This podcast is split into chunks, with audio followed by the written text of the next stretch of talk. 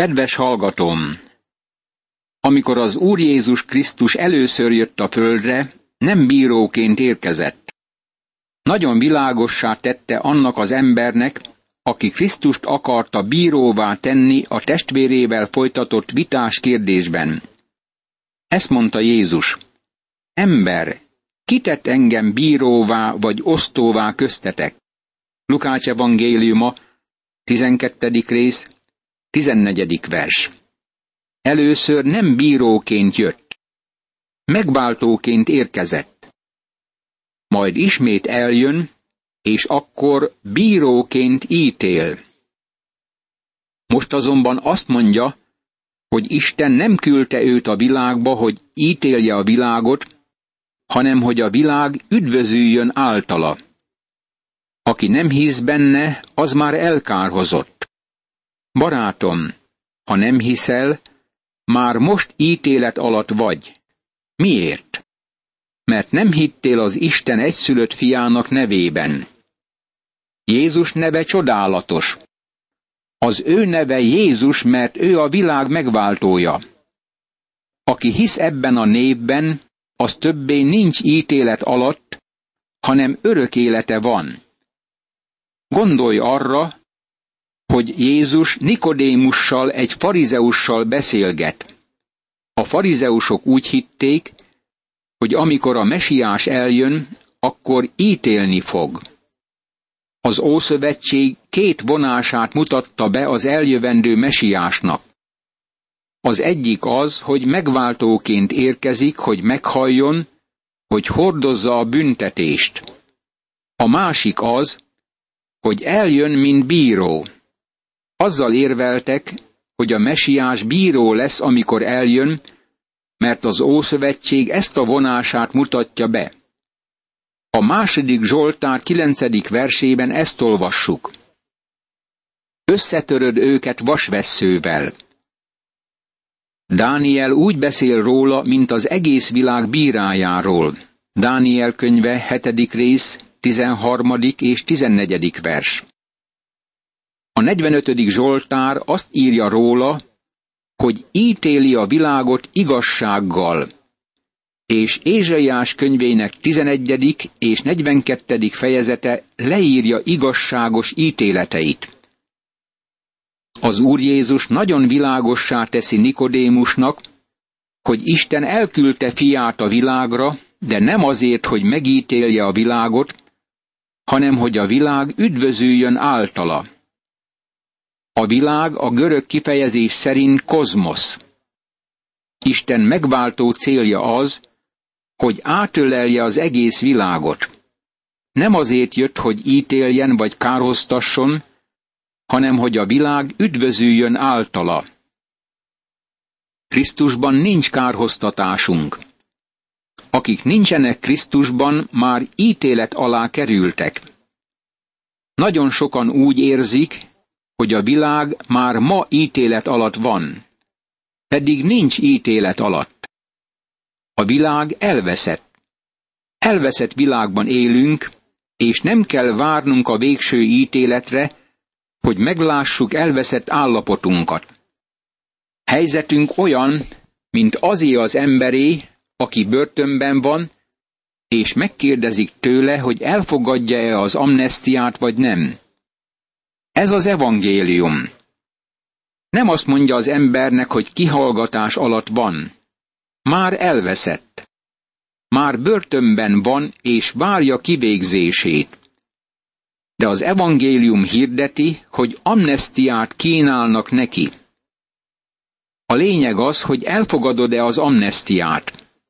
Milyen csodálatosan világos ez! Az evangélium megmenti azokat, akik elveszett állapotban vannak. Az ítélet pedig azt jelenti, hogy a világosság eljött a világba, de az emberek jobban szerették a sötétséget, mint a világosságot, mert a cselekedeteik gonoszak. Mert aki rosszat cselekszik, gyűlöli a világosságot, és nem megy a világosságra, hogy lene lepleződjenek a cselekedetei. Aki pedig az igazságot cselekszi, a világosságra megy, hogy kitűnjék cselekedeteiről, hogy Isten szerint cselekedte azokat. János evangéliuma, harmadik rész, 19., 20. és 21. vers. Ez a világ ítélete, ahogy látjuk. Azon a napon, amikor a világ keresztre feszítette Krisztust, azon a napon a világ döntött. Nem kell Istennek megítélnie a világot. Az ítélet vagy a kárhoztatás az, hogy a világosság eljött a világba, de mivel az emberek cselekedetei rendszerint gonoszak, ezért a sötétséget szeretik. A patkányok mindig a sötét sarokba menekülnek, amikor megvilágítunk egy szobát. Egyszer kaptam egy levelet egy leánytól, aki azt írta, hogy mielőtt megváltást nyert, sohasem törődött a Biblia magyarázó programmal. Természetesen egyáltalán nem akarta a világosságot. Csak azok fordulnak Krisztushoz, akik szeretik a világosságot. Figyeld meg ebben a versben, hogy Urunk sok témát negatív oldalról közelít meg. Mert aki rosszat cselekszik, gyűlöli a világosságot, és nem megy a világosságra, hogy lene lepleződjenek a cselekedetei. Ma sokat hallunk a pozitív gondolkodás erejéről. Hidd el nekem, barátom, hogy nagy erő van a negatív gondolkodásban és a negatív beszédben is. Figyeld meg, hogy Jézus mit mondott. Nem azért jöttem, hogy az igazakat hívjam, hanem hogy a bűnösöket. Márk evangéliuma, második rész, 17. vers. Mert az emberfia sem azért jött, hogy neki szolgáljanak, hanem hogy ő szolgáljon, és életét adja váltságul sokakért. Márk evangéliuma, 10. rész, 45. vers. Isten nem azért küldte fiát a világba, hogy kárhoztassa a világot. Ő mondja, hogy aki gonosz cselekszik, az gyűlöli a világosságot. Más szóval, aki helytelenül él szokás szerint, az gyűlöli a fényt. A világosság és az igazság ugyanolyan értelemben használatos. Aki igazságot cselekszik, világosságra jön. A vétek és a csötétség mindig ellentéte a világosságnak és az igazságnak. Ez befejezi a Nikodémussal folytatott párbeszédet.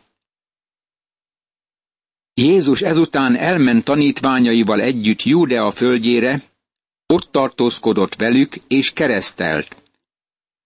János is keresztelt Ajnonban, Szálim közelében, mert ott sok víz volt, és az emberek odamentek és megkeresztelkedtek. János ugyanis még nem volt börtönbe vetve.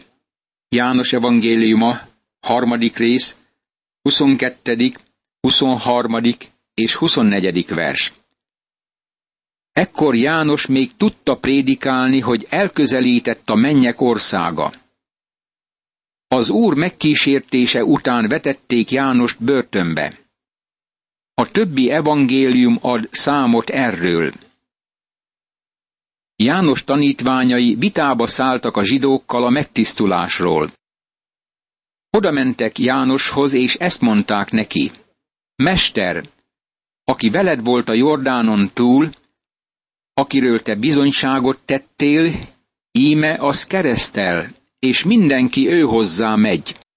János evangéliuma, harmadik rész, 25. és 26. vers. Ez nagyon érdekes nyilatkozat.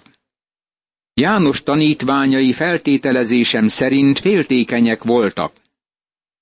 Azt ajánlják, hogy ne említsék Jézus nevét. Úgy érzik, legjobb, ha ezt nem teszik.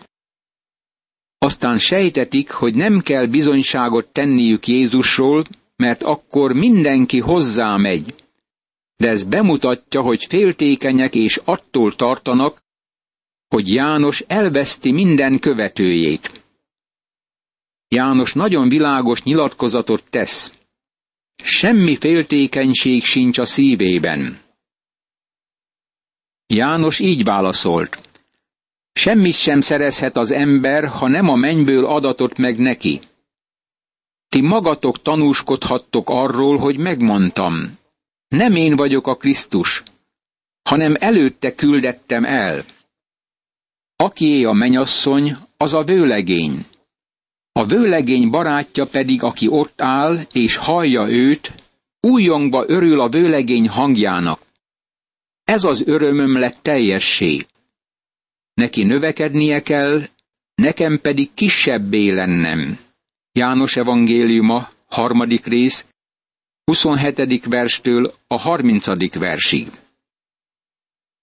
Keresztelő János az Ószövetség utolsó profétája. Nem tartozik az egyházhoz. Itt világossá teszi, hogy örül a vőlegény hangjának. De ki a menyasszony? Az egyház.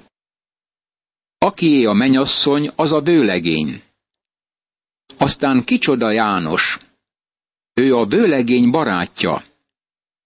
Jelen lesz a bárány mennyegzőjének vacsoráján, de ő nem tartozik az egyházhoz egyáltalán.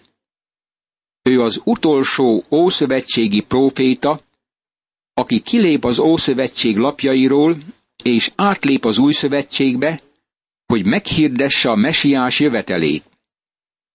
Semmit sem szerezhet az ember, ha nem a mennyből adatot meg neki. Ez az igazság ismételten előjön. Jézus mondja, ezért mondtam nektek, hogy senki sem jöhet hozzám, ha nem adta meg ezt neki az atya. János evangéliuma, hatodik rész, 65. vers. Milyen rendkívüliek ezek a nyilatkozatok. Aztán János azt mondja, hogy Krisztusnak növekednie kell, miközben ő alábbszáll. Szolgálata most véget is ér. Aki felülről jön, az felette van mindenkinek. Aki a földről való, földi az, és földiekről szól. Aki a mennyből jön, az felette van mindenkinek, és arról tesz bizonyságot, amit látott és hallott, de bizonyságtételét senki sem fogadja el. Aki befogadta bizonyságtételét, az pecsétet tett arra, hogy Isten igaz. Mert akit az Isten küldött, az Isten beszédeit szólja, mert annak ő nem mértékkel mérve adja a lelket. Az atya szereti a fiút, és kezébe adott mindent. Aki hisz a fiúban, annak örök élete van, aki pedig nem engedelmeskedik a fiúnak, nem lát majd életet, hanem az Isten haragja marad rajta. János evangéliuma, harmadik rész, 31. verstől a 36. versig. János nagyon világossá teszi, hogy az Úr Jézus Krisztus feljebb valója, és az Úr Jézusról tesz bizonyságot hallgatói előtt. Aki hisz a fiúban, annak örök élete van. Nekünk megvan az örök életünk. Barátom, ezt nem lehetne ennél világosabban kifejezni. Keresztelő János prédikálta az evangéliumot, ahogy látjuk. Megmondta azt az üzenetet, hogy Krisztus nélkül az emberek elvesznek, de örök életük van a Krisztusban való hit által. Milyen csodálatos ez a bizonyságtétel az Úr Jézus Krisztusról. A negyedik fejezet egy nagyon fontos esethez visz minket az Úr szolgálatának idején, amint átmegy Samárián. Amikor pedig megtudta Jézus, hogy a farizeusok meghallották, hogy ő több tanítványt szerez és keresztel, mint János, bár maga Jézus nem keresztelt, hanem a tanítványai, elhagyta Júdeát, és elment ismét Galileába. János evangéliuma, negyedik rész, első, második és harmadik vers. Ez nyilvánvalóan közvetlenül a harmadik fejezetben leírt eset után történt. December hónapnál tartunk, és valószínűleg december 27-e közelében. Ekkor keresztelő János már börtönben volt. Amikor Jánost bebörtönözték, Jézus távozott Júdeából, és visszament Galileába. Miért vonult vissza Júdeából? Nem akarta kiváltani a krízist.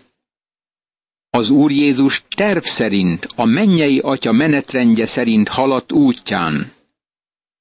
Nagyon világossá tette, hogy azért jött, hogy az atya akaratát cselekedje. Saját életéről szólva ezt mondja. Senki sem veheti el tőlem. Én magamtól adom oda. Hatalmam van arra, hogy odaadjam, hatalmam van arra is, hogy ismét visszavegyem. Ezt a küldetést kaptam az én atyámtól. János evangéliuma, tizedik rész, tizennyolcadik vers. Nem érinthetik őt addig, amíg el nem jön az ideje. Amikor elérkezünk János evangéliuma 13. fejezetéhez, akkor majd látjuk, hogy eljött az ideje. A húsvét ünnepe előtt Jézus jól tudva, hogy eljött az ő órája, amelyben át kell mennie e világból az atyához, János evangéliuma, 13. rész, első vers. Ebből látjuk, hogy az atya programja szerint ténykedik, és azért jött, hogy az atya akaratát teljesítse. Ismét átment Galileába. Visszatért központjába, ami véleményem szerint Kapernaum városa volt. Samárián kellett pedig átmennie. János evangéliuma, negyedik rész, negyedik vers. A kellett szó mindjárt szemünk elé ötlik. Miért kellett átmennie Samárián? Azért, hogy elérjen egy bizonyos asszonyt. Figyeld meg a 34. verset. Az én eledelem az, hogy teljesítsem annak akaratát, aki elküldött engem, és bevégezzem az ő munkáját. Át kellett mennie Samárián, mert ez az atya akarata, hogy oda menjen bizonyságot tenni. Végső célja nyilvánvalóan a galileai kána volt, ahol a vizet borrá változtatta. Volt ott egy bizonyos nemesember, akinek a fia beteg volt, és Jézus abba az irányba haladt. De át kellett mennie Samárián is. Három utat választhatott volna. Mehetett volna a tengerparton. Volt ott egy országút, és ma is megvan. Mehetett volna Péreán keresztül is, ami a Jordán folyó másik oldalán vezetett. Vagy átmehetett Samárián.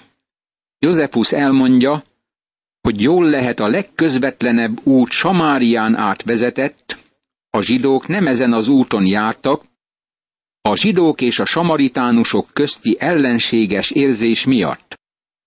Urunk azonban átment Samárián. És így jutott el Samária egyik városához, amelynek Sikár volt a neve.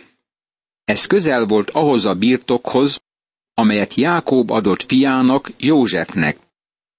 János evangéliuma, negyedik rész, ötödik vers. József sírja annak közelében volt. A régi római út elágazásánál Sikártól délre találkozott egy asszonnyal egy kútnál. A Gerizim hegye északnyugatra volt, és a samaritánusok zsinagógája a Gerizim hegy oldalán épült.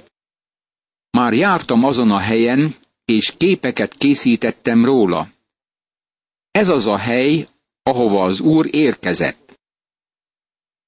Ott volt Jákób forrása. Jézus akkor az úttól elfáradva leült a forrásnál, az idő délfelé járt. János evangéliuma, negyedik rész, hatodik vers. Jézus elfáradt az utazástól. Tökéletesen ember volt. Láthatjuk ismét, hogy amint János Isten fiának mutatja be, ugyanakkor bemutatja őt úgy is, mint testet öltött Isten. Az ige testé lett. Barátom, jól lehet a nyelvezet egyszerű, valami olyat fejez ki, ami szinte felfoghatatlan. Gondolkozz erről. Az örökké valóság Istene lejött erre a földre. Az ige testé lett és közöttünk lakott. Itt sátorozott a földön. Átment Samárián és leült egy forrásnál, hogy elérje ezt a samáriai asszony. A samaritánusok nagyon szegények voltak abban az időben. Egy samáriai asszony jött vizet meríteni. Jézus így szólt hozzá, adj innom. János evangéliuma, negyedik rész, hetedik vers. Ez az asszony nyilvánvalóan a kivetettek közé tartozott. Azt hiszem, valószínűleg durva és erkölcstelen volt. Milyen ellentéte ez annak a férfinak, akiről az előző fejezet ír, vagyis Nikodémusnak. Figyeljük meg, hogy a mi urunk mennyire másként kezeli őket.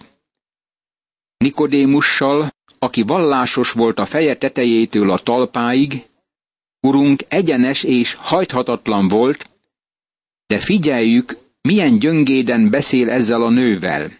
Szívességet kér tőle. Együttérzését váltja ki, mert szomjas és inni kér.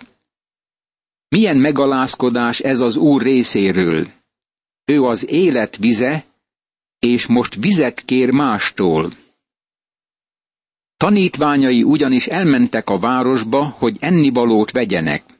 János evangéliuma, negyedik rész, nyolcadik vers. Délidő volt, és tanítványai bementek a városba élelmiszert vásárolni. Az a tény, hogy samaritánus ételt vásároltak, szintén kinyilvánítja, hogy Jézus teljesen elvetette a zsidó előítéletet, amely szerint a samaritánusok étele tisztátalan volt, akár csak a disznóhús. Imádkozzunk! Úr Jézus Krisztus, köszönöm, hogy lejöttél e földre, és fölkerested a bűnösöket, köztük engem is, hogy meghalljam szabad, és a benned való hit által üdvösséget nyerjek. Ámen.